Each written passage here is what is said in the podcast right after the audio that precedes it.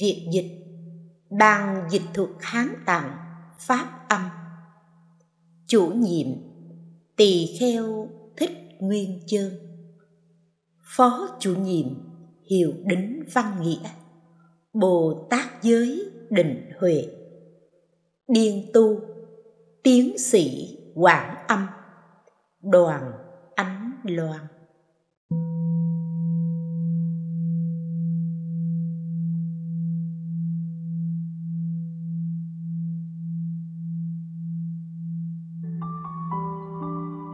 Lời tựa.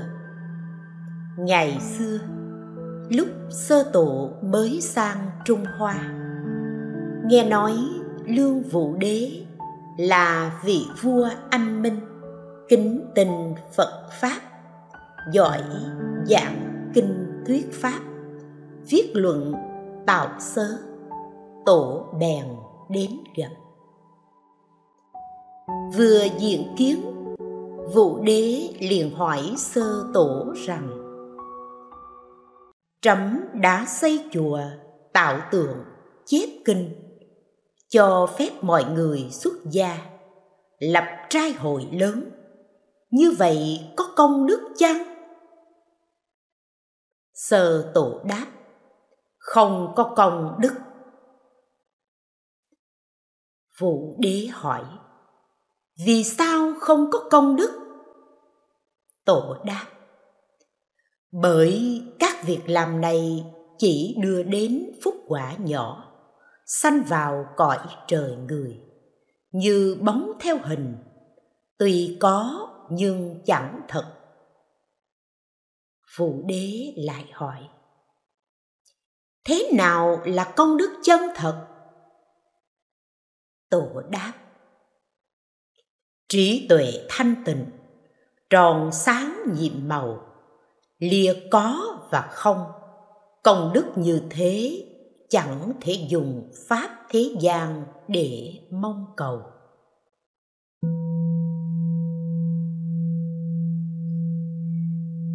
Sở dĩ lương phụ đế bị sơ tổ trách, vì đế đã chứng đứng trên cương vị một hoàng đế giỏi, hiểu phật pháp làm được rất nhiều việc thiện, chứ không phải ở vị trí một hành giả cầu đạo chân thật mà hỏi câu ấy.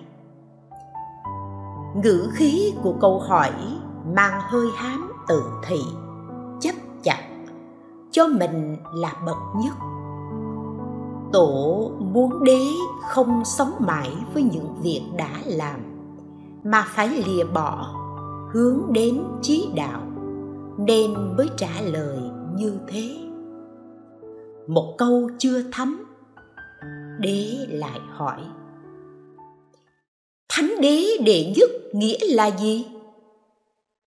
Tổ lại thêm một câu, rộng không không có gì gọi là thánh, không có công đức, lại không có thánh. Thật đã làm cho đế mờ mịt. Lâu nay vũ đế sống với cái có ấy, nào là có công đức, có thánh vị để chứng, có thánh nghĩa để ngộ, có thánh cảnh để dạo chơi. Tổ muốn đế vượt qua những quan niệm ấy để đạt đến chỗ rốt ráo. Nên trả lời như thế. Đến đây mà đế vẫn chưa tỏ ngộ, cũng chẳng khởi nghi tình, thì tổ cũng hết thúc bèn lên thiếu thất, ngồi quay mặt vào vách chín năm.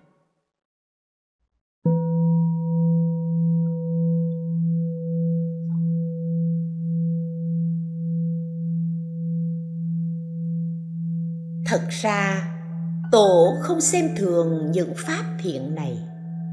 Ngài chỉ phá chấp cho vũ đế. Bởi tự thân pháp thiện không thuộc hữu lậu hay vô lậu. Hữu hay vô đều do tâm người hành thiện mà thôi. Như một việc giảng kinh thuyết pháp, vũ đế thực hiện thì được công đức hữu lậu nếu sơ tổ làm, thì vua lậu. Như độ tăng, vũ đế làm thì hữu lậu. Sơ tổ độ thì vô lậu. Tóm lại, khi chưa đại tử nhất phiên, thì tất cả những việc làm đều hữu lậu. Cho nên cần phải mượn tâm hành hữu lậu để đạt đến vô tâm, vô lậu. Hơn nữa, biết vụ đế ở đời này đã đạt được nền tảng thiện nghiệp vững chắc. Từ những phật sự trên, nên tổ muốn vụ đế từ nền tảng này mà vượt lên, bước vào cõi chân không, cho nên mới nói không.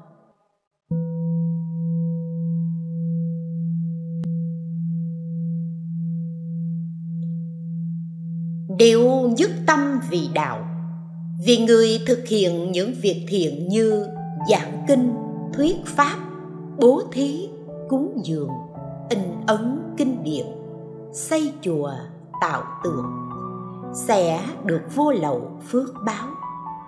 Cũng là tạo nền tảng để mau đạt đến giải thoát. Bởi nếu tạo ác thì tâm luôn bất an tâm đã bất an thì mọi sự không thành.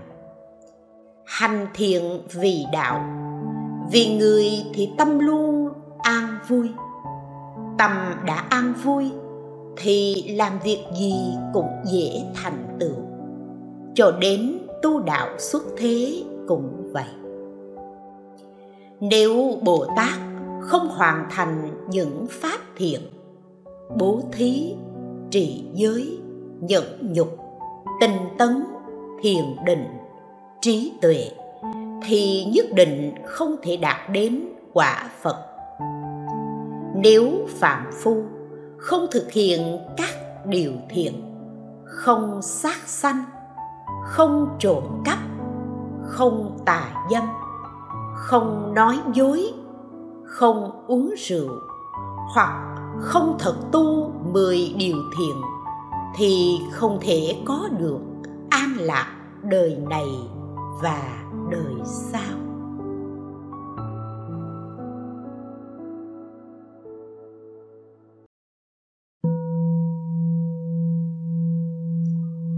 Ngày nay, trong thời mạt pháp, xã hội lại cực kỳ loạn động, bất an. Khắp nơi, nào là chiến tranh thiên tai, dịch bệnh, đói nghèo. Tất cả đều nguy hại đến thân. Trong phật pháp, thân người rất quý là kết quả của việc giữ gìn năm giới, mười giới, là chỗ nương để tu tập, giải thoát. Nhưng hiện nay, thế gian này không quý mạng người xem nhẹ hiếu nghĩa. Chỉ cần một lời cãi cọ, một pha chạm nhỏ, một chút lợi trước mắt, một sự ham muốn nhất thời cũng đều có thể gây ra nghiệp ác. Vì sao? Vì tất cả không hiểu, không tin nhân quả nhiều đời. Đã không tin, không hiểu nhân quả nhiều đời, thì không thích việc thiện sợ điều ác. Không thích thiện sợ ác thì không việc ác nào mà không làm. Không việc thiện nào mà không chối bỏ. Trong gia đình, có người bất thiện thì gia đình không an vui, hạnh phúc. Trong xóm thôn, có người bất thiện thì xóm thôn ấy bất an trong một quốc gia có nhiều người bất thiện, thì quốc gia ấy sẽ không thái bình, thịnh vượng. Như vậy, phải tự con người mà xây dựng nền tảng trí thiện cho xã hội, cho quốc gia. Hễ con người thuần thiện, thì gia đình cho đến quốc gia rộng hơn là thế giới sẽ tốt đẹp.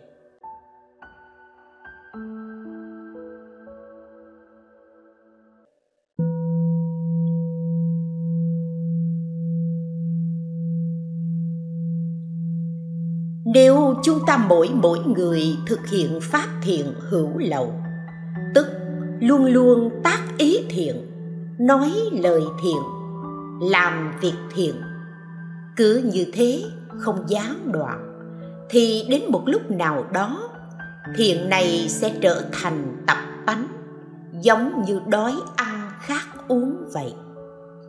Bấy giờ tâm không nghĩ thiện mà thân vẫn làm thiện miệng vẫn nói lời thiện. Mọi việc làm và lời nói đều hợp với thiện. Đều vì lợi ích của tất cả mọi người, như thế há chẳng trở thành bậc hiền thánh sao? Những gì mà phật giáo cho là thiện, cho là bất thiện? Hành thiện như thế nào là đúng pháp? Hành thiện thì đời này đời sau được những gì, gây ác, thì đời này đời sau chúc họa gì? Chư kinh yếu tập sẽ giải đáp cho chúng ta thấu đáo vấn đề này.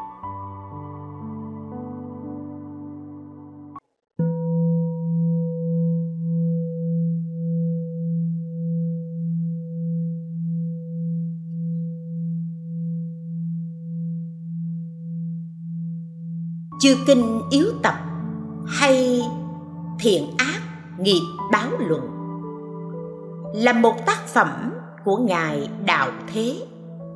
Ngài đã tuyển chọn những đoạn kinh luật luận, truyện ký, thiết yếu liên quan đến thiện ác, nghiệp báo ba đời, rồi thêm lời bình mà thành bộ sách này để cho người đọc dễ nắm bắt được nội dung trước khi xem đọc. Bằng dịch thuật chọn bốn chữ, thiện ác nghiệp báo, làm đề mục cho dịch phẩm này.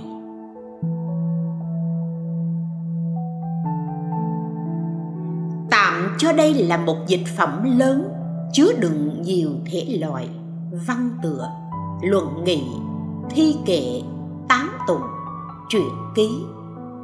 Với sự tham gia của nhiều thành viên ban dịch thuật, nên về mặt nhất quán ngôn từ, nhất quán cách hành văn, giọng văn, chức văn hẳn không được hoàn toàn như ý. Dù đã mời nhiều người và nhiều lần xem đọc trước khi cho in ấn lưu hành, kính xin người đọc hoan hỷ chỉ chánh cho.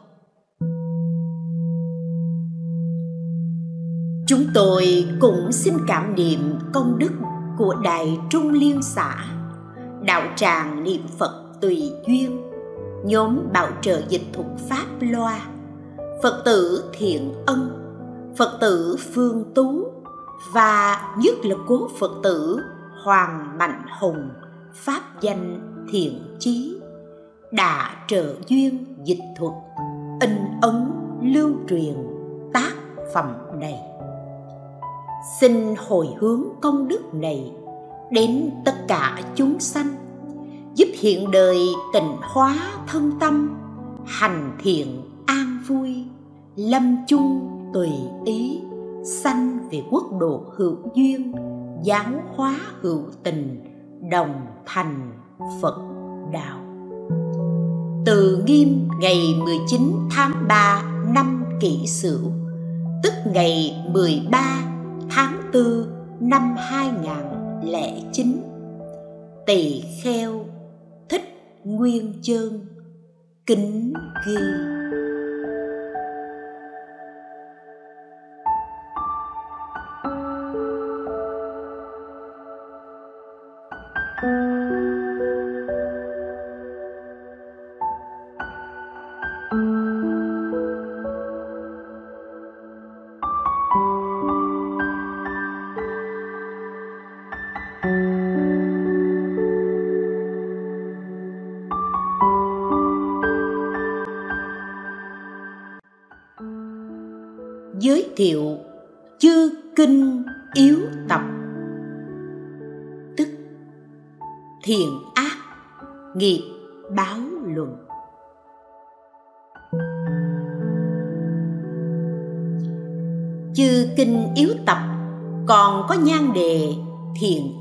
Nghiệp báo luận. Hai mươi quyển do sa môn đạo thế ở chùa tây minh biên tập vào niên hiệu hiện khánh đời đường 656 660 được thâu nhập vào Đại Chính Tạng, quyển 54 Đạo Thế tự huyền uẩn họ hàng. Nguyên quán y khuyết, nay là Tây Nam, huyện Y Xuyên, tỉnh Hà Nam. Nhân vì ông nội làm quan nên gia đình dời về Trường An. Năm 12 tuổi, sư xuất gia ở chùa Thanh Long, chuyên nghiên cứu luật bộ, sưu tầm kinh sách vào khoảng niên hiệu Hiển Khánh 656 đến 661 sư nhận chiếu tham dự dịch trường của Tam Tạng Pháp Sư Huyền Trang. Về sau, sư vào chùa Tây Minh cùng ngài đạo tuyên xiển dương luật tông. Ngài trứ tác 11 bộ sách, tổng cộng 154 quyển. Trong số đó, các sách đã bị thất truyền gồm có Đại Tiểu Thừa Thiền Môn Quán 10 quyển, Thụ Giới Nghi Thức 4 quyển, Lễ Phật Nghi Thức 2 quyển, Đại Thừa Lược Chỉ Quán 1 quyển, Biện Ngụy Hiện Chân Luận 1 quyển, Kính Phúc Luận 3 quyển. Tứ Phần Luật Ni Sao, năm quyển. Kim Cang Bát Nhã Tập Chú, ba quyển. Hiện còn chưa kinh yếu tập hai mươi quyển. Tỳ Ni Thảo Yếu, sáu quyển. Và Pháp Uyển Châu Lâm, một trăm quyển. Chư Kinh Yếu Tập là một tác phẩm trích lục trong kinh sách Phật những điều liên quan đến giáo pháp, tu hành, nghi quỷ và luận thuật các việc liên quan đến thiện ác nghiệp báo rồi chia thành các thiên. Toàn thư được chia làm 30 bộ loại. Kính tam bảo 17 mục kính pháp 7 mục nhiếp niệm 4 mục nhập đạo 4 mục bái tán ba mục, hương đăng, bốn mục, thụ thỉnh, tám mục, thụ trai, hai mục, phá trai, hai mục, giàu sang, hai mục, nghèo hèn, hai mục, khích lệ, bảy mục, báo ân, ba mục, phóng sinh, bốn mục, làm phúc, sáu mục, chọn bạn năm mục. Nghĩ kỹ năm mục. Lục độ 20 mục. Nghiệp nhân, năm mục. Tham dục, ba mục. Tứ sinh, sáu mục. Thụ báo, chín mục. Thập ác, mười mục. Dối gạt, sáu mục. Biến nhát, ba mục. Rượu thịt, ba mục xem tướng ba mục, địa ngục tám mục, tống chung chín mục, linh tinh 13 mục, tổng cộng 185 mục. Đặc điểm của chư kinh yếu tập là tính lý luận, là tính thuật tác. Về tính lý luận, trong sách này lục nguyên văn kinh luật luận, phật giáo liên quan đến ý nghĩa, nội dung, yêu cầu, phương pháp tu hành của người tại gia và xuất gia. Tuy nhiên, trong đó chẳng thiếu ví dụ, ngụ ngôn và truyện tích. Nhưng chúng đều được xiển thuật theo lý luận của giáo pháp, giáo quy. Đồng thời chẳng tự thành hệ thống cũng chẳng chiếm địa vị chủ đạo. Lý luận được đề cập đến rất rộng rãi, có hàm nghĩa kính trọng, phật, pháp, tăng, quy tắc nhiều tháp, nhập tự, phương pháp nhiếp niệm, kiềm chế dục vọng, công đức đốt hương cúng phật, thụ trai, phóng sinh, ba đường ác của nghiệp thân phạm thập ác. Nghiệp nhân giàu sang, nghèo hèn, yếu chỉ của lục độ đại thừa. Bốn loài noạn sanh, thai sanh, thấp sanh, hóa sanh, của hữu tình chúng sanh. Nguyên lý và chủng loại của nghiệp báo, nhiếp ý của địa ngục, sinh hoạt, thức ngủ, ăn uống của người xuất gia. Về tính thuật tác, chư kinh yếu tập, tuy lấy việc trích lục kinh văn làm chủ thể, nhưng có nhiều chỗ trong nội dung là do tác giả trứ thuật. Có tư tưởng lý giải của tác giả trong đó. Trong tác phẩm này, trừ bộ loại thập ác ra 29 bộ loại kia mở đầu đều có phần dẫn nhập do soạn giả viết để lược thuật đại ý của một bộ hoặc một thiên. Có tác dụng nêu lên cương lĩnh. Lại nữa, ngoài phần dẫn nhập, y cứ vào nội dung của kinh văn biên định. Trong các mục cũng có phần do tác giả trứ tác. Các phần này mở đầu có hai chữ thuật viết, đặt ở đầu của nguyên văn được trích lục. Nguồn gốc tư liệu của chư kinh yếu tập trích lục từ kinh luật luận hán dịch. Do vì tác giả nghiêng nặng về trình bày giáo lý, cho nên chỉ chọn lấy phần nhiều là luận như luận đại trí độ, luận thập trụ tỳ bà sa luận đại trang nghiêm, luận du già sư địa, luận kim cang cương, luận thành thật, luận câu xá, luận trì địa, luận thi thiết, luận giải thoát đạo, luận tân bà sa, vân vân. Về luật thì có trích dẫn luật tứ phần, luật thập tụng, luật ma ha tăng kỳ, kinh phạm võng kinh bồ tát thiện giới, kinh ưu bà tắc giới, vân vân. Về kinh thì các kinh phật trích lục như kinh a hàm, kinh hoa nghiêm, kinh pháp hoa, kinh đại tập, kinh phổ diệu, kinh hiền ngu, kinh tạp bảo tạng, kinh vị tầm hữu, vân vân.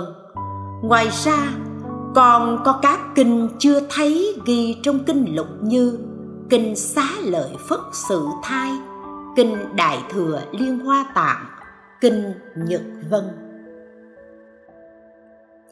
Ngoài kinh luật luận chưa kinh yếu tập, còn trích lục tây quốc hành truyện của vương huyền sách đời đường, cao tăng truyện của huệ kiểu đời lương, tây vực kỳ hoàng tự đồ của đạo tuyên đời đường, thượng thư của nho gia trong phần thuật viết. Có dẫn lễ ký tạ truyện hoài nam tử.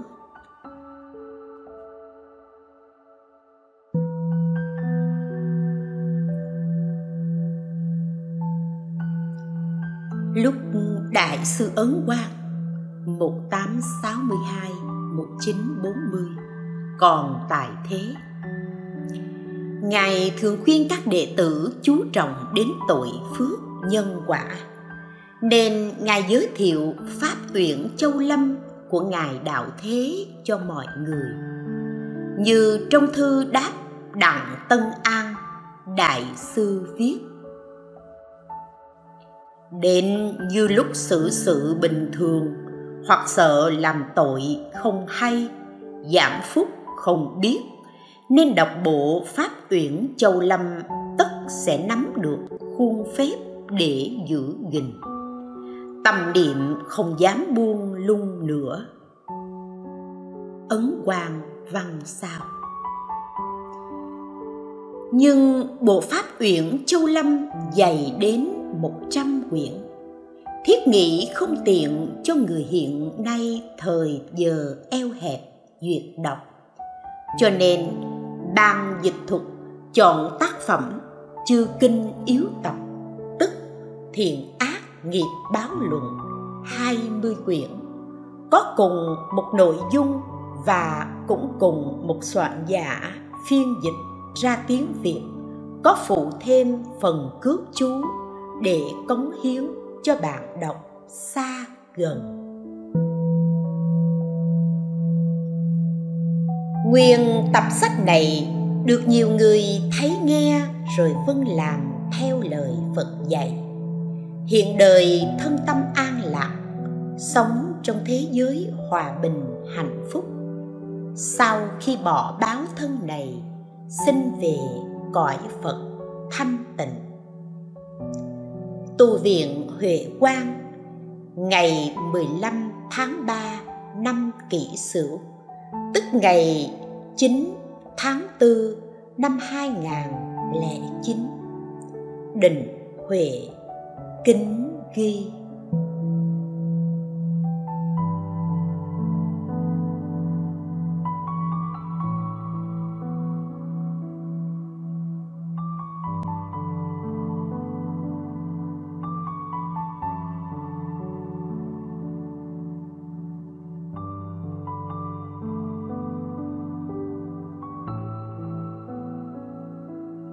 giá trị của thiện ác nghiệp báo.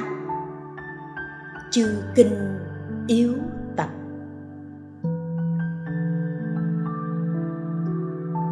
Chúng tôi có được nhân duyên rất lớn và may mắn, được làm việc với ban dịch thuật hán tạng pháp âm. Nói may mắn, vì lâu nay có được mấy cơ hội phật giáo việt nam thành lập và duy trì được dịch trường hán tạng quy củ, chuyên nghiệp, có đào tạo, thi tuyển.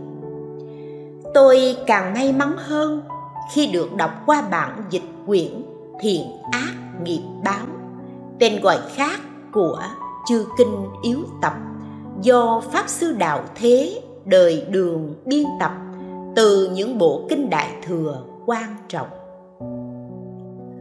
đối tượng độc giả của quyển sách này không hạn chế trong phạm vi của người xuất gia hay kẻ tại gia. Người tu phật hay không tu phật. Tất cả những ai nếu đã đọc qua quyển sách này chắc chắn sẽ có được sự lợi ích. Chỉ ở điểm này thôi cũng tạo nên giá trị lớn cho tác phẩm khá đồ sộ này trình bày từng vấn đề cụ thể được sắp xếp theo trình tự. Một, đặt vấn đề dựa vào lý luận kinh điển. Hai, đi vào từng đề mục cụ thể, chi tiết. Ba, định nghĩa lý giải dẫn chứng kinh điển. Bốn, xen kẽ có những bài kệ tụng tóm gọn, nội dung vừa nêu.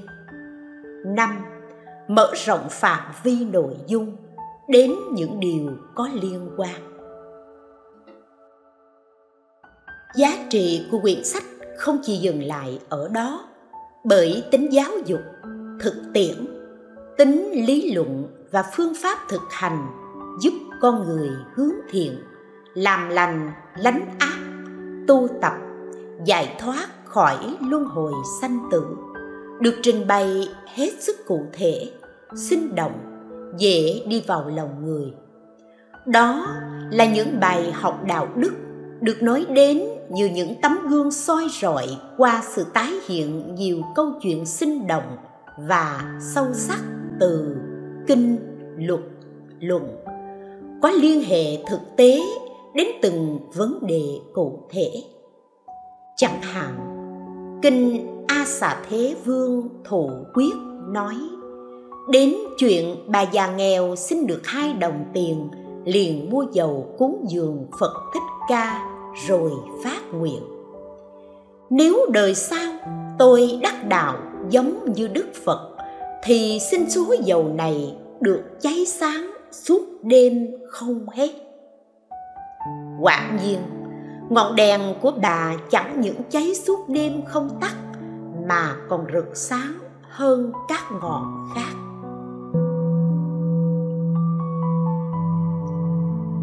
Giá trị khoa học của tác phẩm nổi bật hơn cả ở sự trình bày phương pháp, ứng dụng, những lời phật dạy cho từng việc làm, hành động cụ thể và tính lý luận được thể hiện khá sâu sắc, cách lập luận vững vàng sắc bén, chặt chẽ, đúng pháp.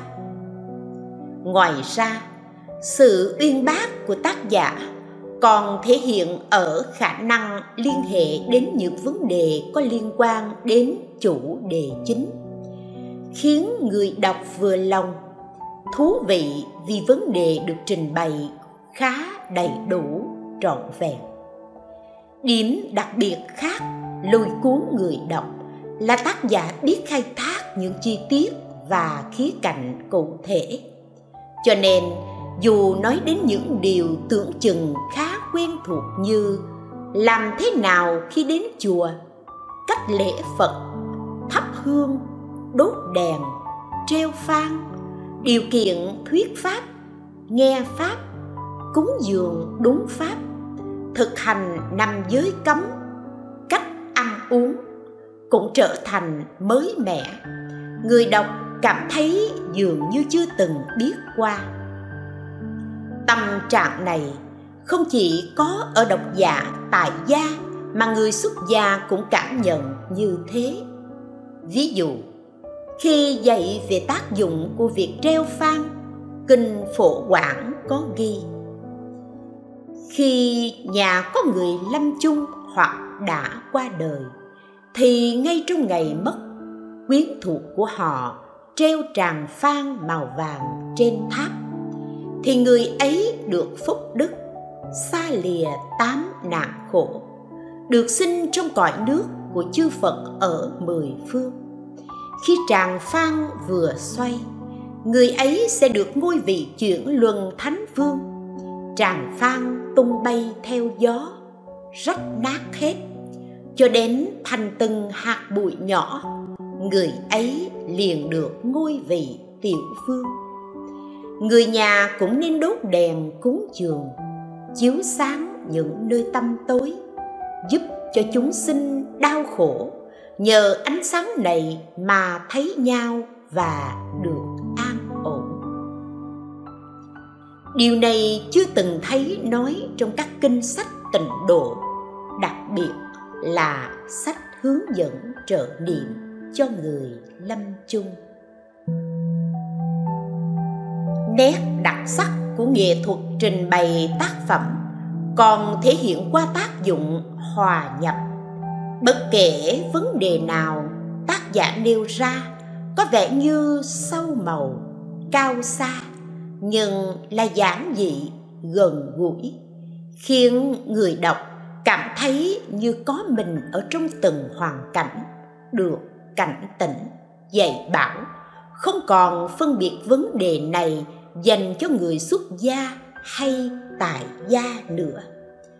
Chẳng hạn, oai nghi của người tu phật ảnh hưởng thế nào đến niềm tin người xung quanh? Hay những trò đùa vui, những hành động vô tình hay hữu ý, tạo ác nghiệp đều gây nên hậu quả xấu đến nhiều kiếp về sau.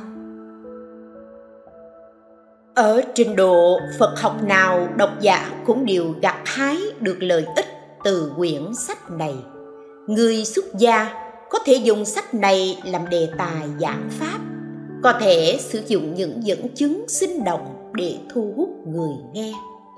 Kẻ tại gia có được những bài học giác ngộ giải thoát quý báu cho hành động, suy nghĩ, lời nói của mình qua từng câu chữ, từng trang sách sáng ngời tính giáo dục. Mỗi vấn đề được đặt ra đều có thể là cảnh, cẩm nang cho việc tu sửa thân tâm tình tiến để trở nên thanh tịnh bồ đề hoàn thiện, không cấu uế, nhiễm ô còn được thâm nhập phật pháp trong từng sát na. Mọi hành động đều mang tính phật pháp, lợi ích cho mình, cho người một cách tự nhiên như gió, như mây, cao rộng, sâu thẳm như núi sông, biển cả.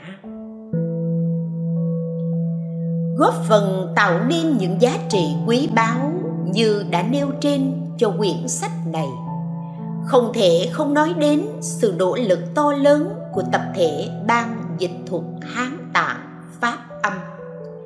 Tùy mỗi thành viên phụ trách dịch thuật các phần, quyển khác nhau. Nhưng nhìn chung, văn phong nhất quán trong sáng, ý văn mạch lạc, diễn dịch nhiều vấn đề mang tính lý luận sâu xa, trở thành dễ hiểu gần gũi với nhiều đối tượng độc giả.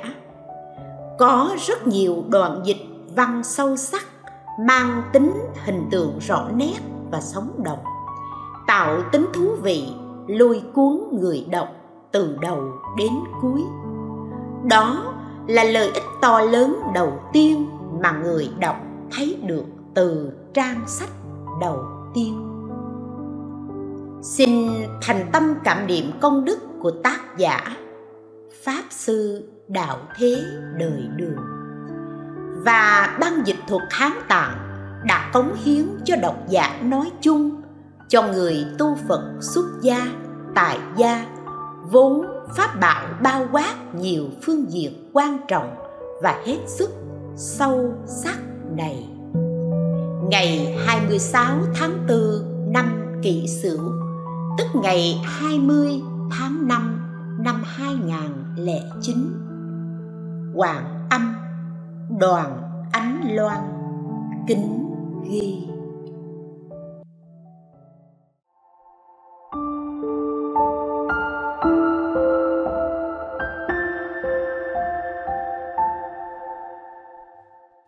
Thiện ác nghiệp báo, Chư kinh yếu tập. Số 2123 Lời tựa.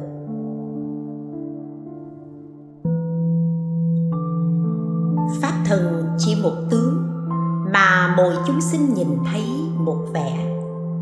Chính Pháp thuần một vị Mà người nghe chẳng cùng một ý. Do đó, Người giảng Pháp bình đẳng như trời mưa, Nhưng các đệ tử nghe thấy đều khác. Bởi vì pháp được truyền trao tùy theo trình độ, nên sự lĩnh hội tùy căn khí mà có càng sâu. Đến như đại cương của 12 thể loại kinh, ý rộng của tám vạn pháp môn được cất chứa trong long cung ở tây trúc, cũng không ghi hết tri thức mênh mông như lá rừng xanh của phật giáo pháp mà cổ đức dùng voi chở đến phương đông, đầu chuyển hết lời dạy chỉ như số lá trong bàn tay. Vì thế, không dạo trên biển cả thì chưa thấy được cảnh bầu trời bao la. Không ngước nhìn thái sơn thì chẳng thấy cảnh núi chạm mây có được ngọc quý của ly long thì mới biết mắt cá nào phải châu báu được nghe tiếng chuông lớn mới biết tiếng gõ bồn là nhỏ. Do đó, nên biết kinh phật có chủ ý sâu xa, thánh và phàm đều ưa chuộng.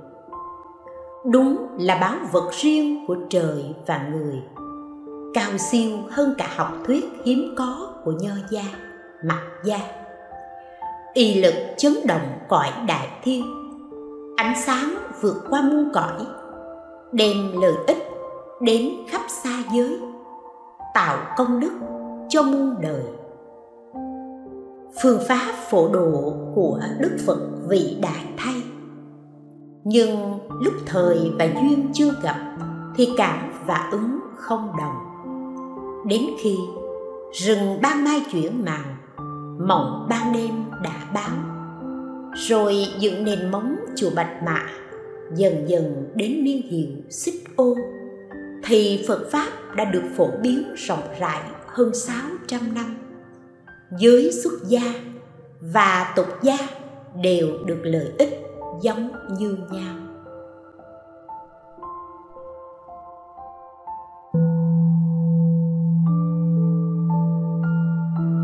Nhưng buồn thay, chính Pháp và tượng Pháp dần dần trôi, chuyển dời đến thời mạt Pháp thì chúng sinh phàm tình tâm tối, tâm thức mê mờ, ngày càng bạc bẽn. Đạo thánh chìm mất, giáo pháp suy vi. Do đó, trường cú sai lạc, kinh giáo trôi chìm, văn từ mênh mông rất khó tìm đọc. Thế nên, trong niên hiệu hiện khánh, tôi đọc tất cả kinh điển đem ý mình tìm những lời dạy thiết yếu. Những điều mọi người có thể thực hành được chính là lý nghiệp báo thiện ác. Tôi đã ghi ra một nghìn trường hợp, tập hợp thành ba mươi thiên, đóng thành hai tập. Mong người xuất gia và người tại gia theo đó thực hành. Đồng thời, việc truyền đăng cũng có căn cứ. Kính xét rằng, kinh phật sâu màu, người kém hiểu biết không thể nhận ra. Đạo xuất thế kính nhiệm kẻ vướng bận phiền não đâu thể biện luận. Bởi vì ra biển rộng thì cảm thấy thuyền nhẹ, lên núi cao thì cảm thấy bụi là nhỏ, vung dao dễ cắt, dệt gấm khó thành này tôi chẳng lượng mình hiểu biết tầm thường.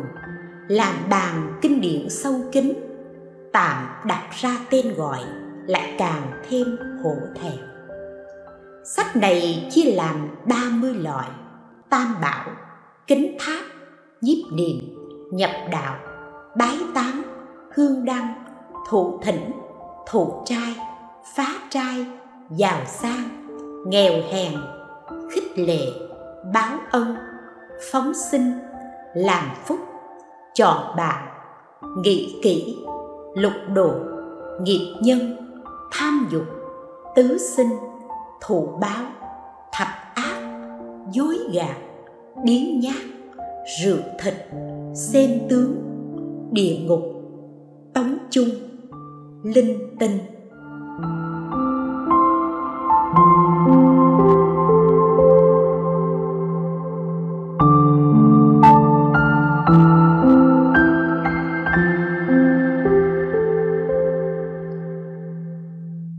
Kinh Yếu Tập, Quyển 1 một Kính Tam Bảo. Kính Phật, gồm sáu phần. Phổ kính Tam Bảo, Niệm thập phương Phật, Niệm Phật Thích Ca, Niệm Phật A-di-đà Niệm Phật Di Lặc, Niệm Phật Tam Bùi.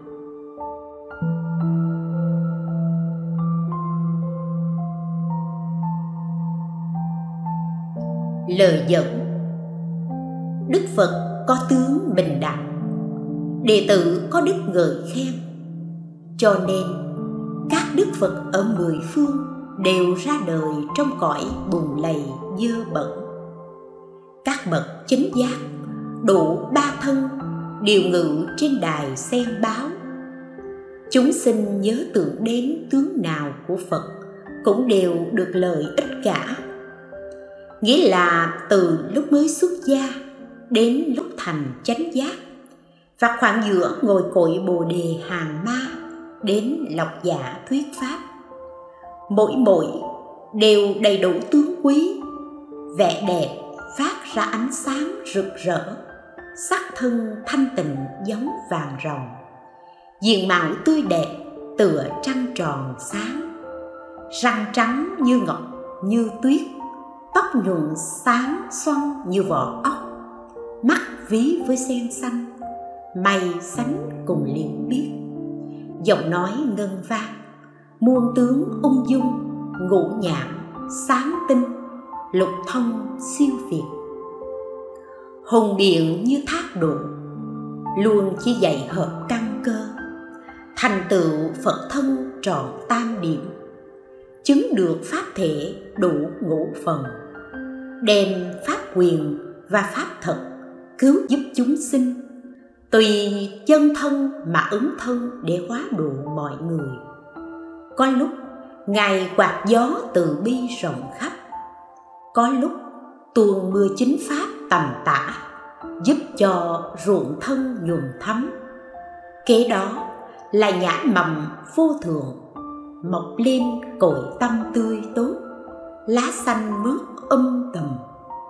Như lai không có tướng đến mà đến không có tướng hiện mà hiện vì chúng sinh nên tùy duyên ứng hiện tôi nguyện hầu hạ mười ức như lai trong mười phương, được phụng sự các đức phật trong ba nghìn đại thiên thế giới.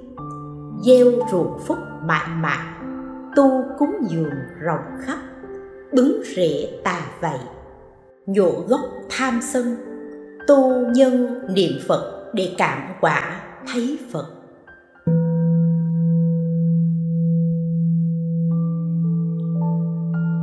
Luận bảo tích ghi, vì tam bảo có sáu nghĩa nên phải tôn kính.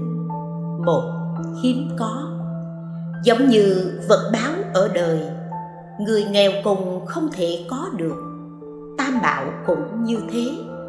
Chúng sinh phúc mỏng trải qua trăm nghìn vạn đời cũng không gặp được, nên gọi là bảo. Hai, lìa cấu bận. Giống như phật báo thật ở đời không có tỳ vết, tam bảo cũng như thế.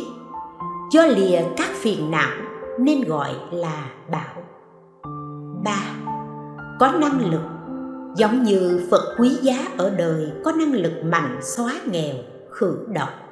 Tam bảo cũng như thế. Có đủ sáu sức thần thông không thể nghị bàn, nên gọi là bảo. Bốn, trang nghiêm. Giống như phật quý báu ở đời, có thể dùng trang điểm thân giúp người được xinh đẹp. Tam bảo cũng như thế. Hay giúp trang nghiêm đức hạnh cho mọi người giúp thân được thanh tịnh, nên gọi là bảo. Năm, tôn quý nhất. Giống như vật quý báu hơn mọi vật trên đời, tam bảo cũng như thế. Thù thắng hơn tất cả mọi thứ trong đời, nên gọi là bảo. Sáu, không biến đổi. Giống như vàng ròng ở đời, bị đốt, đập, mài, luyện mà vẫn không thay đổi tính chất. Tam bảo cũng như thế, không bị tám pháp ở đời làm thay đổi, nên gọi là bảo.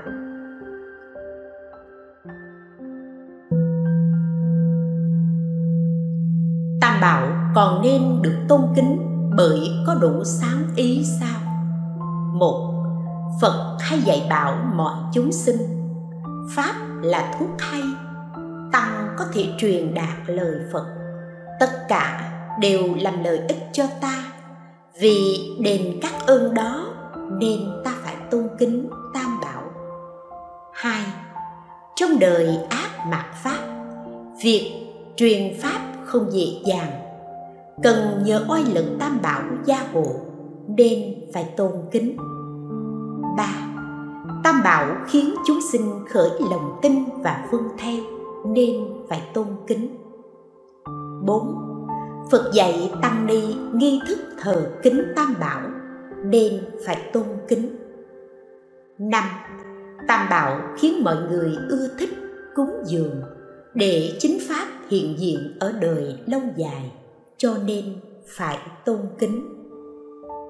Sáu, vì phật thị hiện tướng thù thắng, nên phải tôn kính tam bảo do đó, luận thành thật ghi tam bảo có tướng tốt lành nhất, cho nên ta đặt ở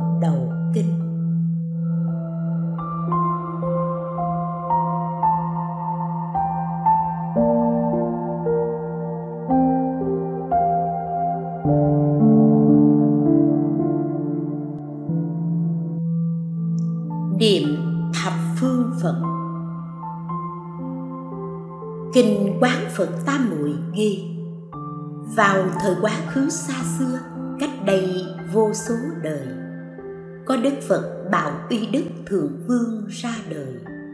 Lúc ấy, có vị tỳ kheo cùng chính đệ tử đến tháp lễ lạy tượng phật.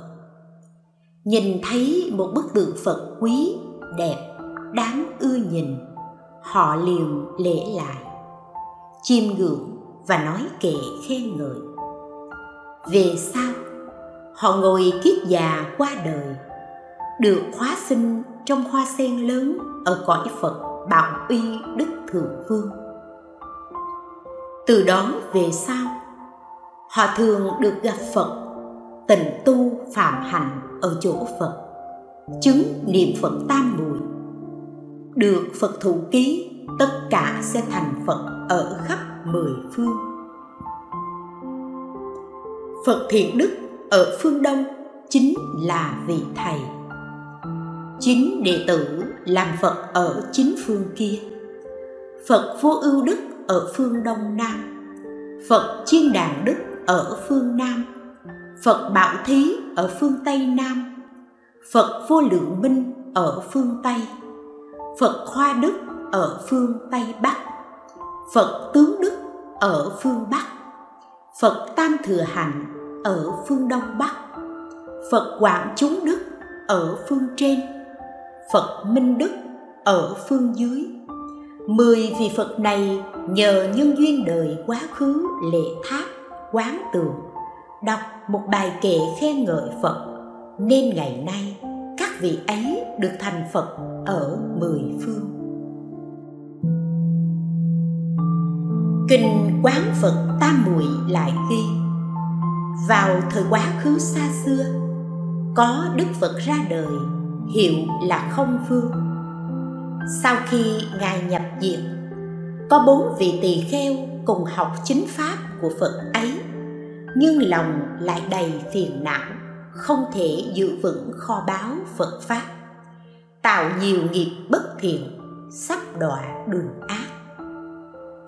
Bỗng trên không trung có tiếng bạo các tỳ kheo ấy không vương như lai, tuy đã vào niết bàn. Không còn ai cứu được những tội các ngươi đã phạm. Nhưng các ngươi có thể vào tháp quán tượng phật. Như thế, khác gì lúc phật còn tại thế. Sau khi nghe tiếng nói trên không, họ vào tháp quán tướng bạch hào của tượng phật và nghĩ, thần tướng và hào quang của phật lúc còn tại thế, đâu khác với tượng này. Nguyện tướng đại nhân của phật trừ tội cho con. Nghĩ xong, gieo năm vóc mạnh xuống đất, như ngọn thái sơn lỡ sụp, sám hối các tội lỗi. Nhờ nhân duyên vào tháp quán tưởng bạch hào của tượng Phật, trong 80 A Tăng kỳ kiếp họ không bị đọa vào đường ác.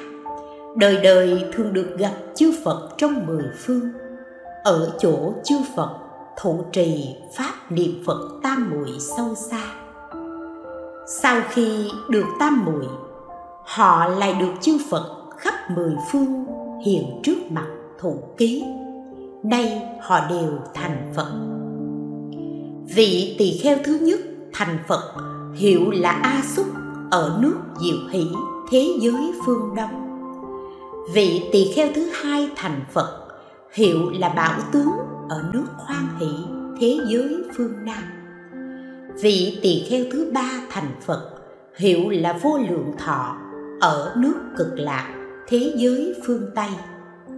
Vị tỳ kheo thứ tư thành phật, hiệu là diệu thanh ở nước liên hoa trang nghiêm thế giới phương bắc dựa theo nhân duyên ấy, hành giả nên phát nguyện quán phật như thế.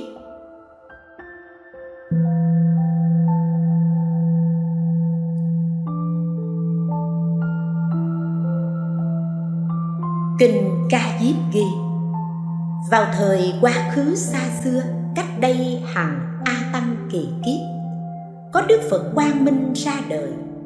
Sau khi ngài vào niết bàn có một bồ tát tên đại tinh tiến 16 tuổi. Thuộc dòng dõi bà la môn. Dung mạo đẹp, không ai sánh bằng. Bấy giờ, có một tỳ kheo vẽ hình phật trên một tấm vải nhung trắng đem cho tinh tiến. Thấy hình phật, tinh tiến rất vui mừng, nói, hình ảnh như lai còn đẹp tuyệt như thế huống gì thân phật thật. Nguyện trong đời vị lai, tôi cũng thành tựu được thân phi diệu như thế. Nói xong tình tiến lại suy nghĩ. Nếu ta ở nhà thì không thể được thân như thế. Thế rồi tình tiến xin cha mẹ cho xuất gia. Cha mẹ đáp chúng ta nay tuổi đã già, mà chỉ có một mình con. Nếu con xuất gia thì chúng ta sẽ chết. Tình tiến thưa. Nếu không cho phép con xuất gia, thì từ hôm nay trở đi, con sẽ không ăn, không uống, không ngủ nghỉ, cũng không nói năng nữa. Thề như thế xong tinh tiến nhìn ăn một ngày cho đến ngày thứ sáu. Bấy giờ, cha, mẹ 84.000 người quen biết và các mỹ nữ đều khóc thương. Cha, mẹ liền cho phép tinh tiến xuất gia. Được xuất gia rồi, tinh tiến mang bức tượng phật vào núi, lấy cỏ làm tòa, ngồi kiết già trước tượng, nhất tâm quán kỵ thấy tự vẽ không khác gì như lai. Tượng như lai chẳng giác, chẳng tri. Tất cả các pháp cũng như thế. Vô tướng, lìa tướng thể tính rộng lặng. Quán như thế qua một ngày, một đêm. Tinh tiến thành tựu ngũ thông. Đầy đủ biện tài vô ngại. Chứng phổ quan tam muội. Thân có hào quang rực rỡ tinh tiến dùng thiên nhãn thanh tịnh, nhìn thấy a tăng kỳ phật ở cõi phương đông. Dùng thiên nhị thanh tịnh, nghe được hết mọi điều chư phật nói. Suốt tròn bảy tháng, ngài dùng thiền diệt thực, tất cả chư thiên đều rải hoa cúng dường. Sau đó, ngài rời khỏi núi, đến các xóm làng giảng pháp cho mọi người nghe có hai vạn chúng sinh phát tâm bồ đề, vô lượng người trụ trong công đức của thanh văn và duyên giác. Cha mẹ và người thân đều được không lui sụt trong đạo vô thượng bồ đề.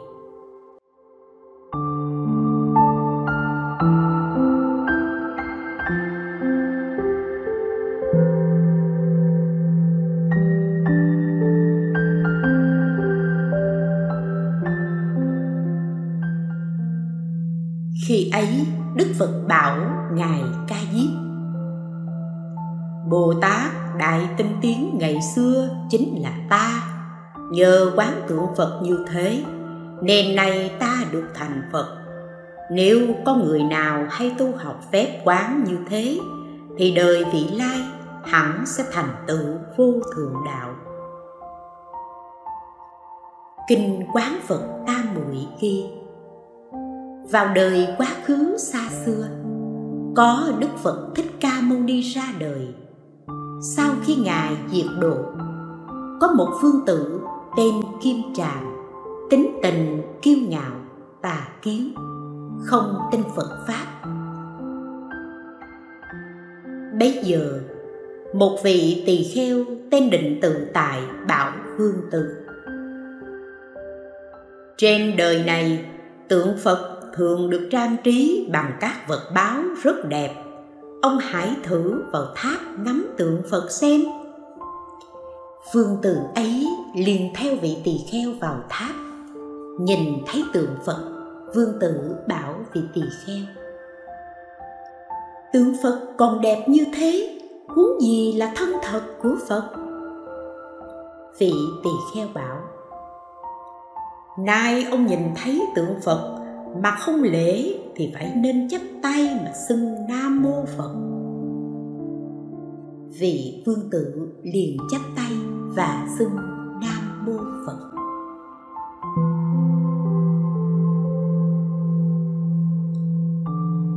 Khi về đến cung, vì nhớ tưởng mãi về pho tượng phật trong tháp, nên đêm ấy, vị vương tử nằm mộng thấy tượng phật sau giấc mộng ấy vị vương tử lìa bỏ tà kiến quy y tam bảo nhờ căn lành vào tháp xưng nam mô phật, nên lúc vị vương tử ấy qua đời, liền được gặp 900 vạn ức na do tha Phật. Ở chỗ chư Phật, mau chóng chứng niệm Phật tam muội. Do được tam muội, nên vị ấy được chư Phật hiện đến trước mặt thủ ký. Từ đó về sau, trải qua trăm vạn A Tăng kỳ kiếp không đọa vào đường ác, cho đến ngày nay chứng được đại định lăng nghiêm sâu xa. Vị phương tử ngày xưa ấy chính là Bồ Tát tài thủ ngày nay. Theo nhân duyên ấy, người hiểu biết phải nên học niệm Phật như thế hơn nữa kinh pháp hoa có bài kệ nếu người tâm tán loạn vào bên trong chùa tháp, xưng mô phật một lần đều đã thành phật đạo. Kinh thí dụ ghi, ngày xưa, có một ông vua giết cha mình để tự lên ngôi. Bấy giờ, có một vị a la hán biết ông vua ấy không quá bảy ngày nữa sẽ chết sau khi chết, chắc chắn sẽ đọa địa ngục a tỳ, chịu khổ trong một kiếp. Vị a la hán liền đến hóa độ ông vua ấy, khuyên bảo nên chí tâm xưng niệm nam mô phật suốt bảy ngày không gián đoạn. Lúc sắp đi khỏi, ngài còn nhắc nhà vua cẩn thận chớ quên việc niệm phật ấy. Ngày sau đó nhà vua liền chắp tay nhất tâm xưng niệm phật suốt ngày suốt đêm, không nghỉ. Vừa sang ngày thứ bảy, thì nhà vua bỗng qua đời. Thần hồn đi về phía địa ngục a tỳ. Nhờ công niệm phật trước đó, vừa đến cửa địa ngục, thần hồn nhà vua nhận biết đó là địa ngục, liền cất to tiếng xưng niệm nam mô phật. Những tội nhân trong địa ngục nghe tiếng niệm phật, đều cùng một lúc niệm nam mô phật. Đám lửa dữ dội trong địa ngục lập tức biến mất. Tất cả tội nhân đều được giải thoát. Riêng nhà vua xin lại làm người. Về sau vì a la hán lại đến thuyết pháp cho người ấy nghe và người ấy chứng được quả tu đà hoàng căn cứ theo nhân duyên ấy. Niệm danh hiệu phật sẽ được công đức lớn vô cùng, không gì có thể ví dụ được.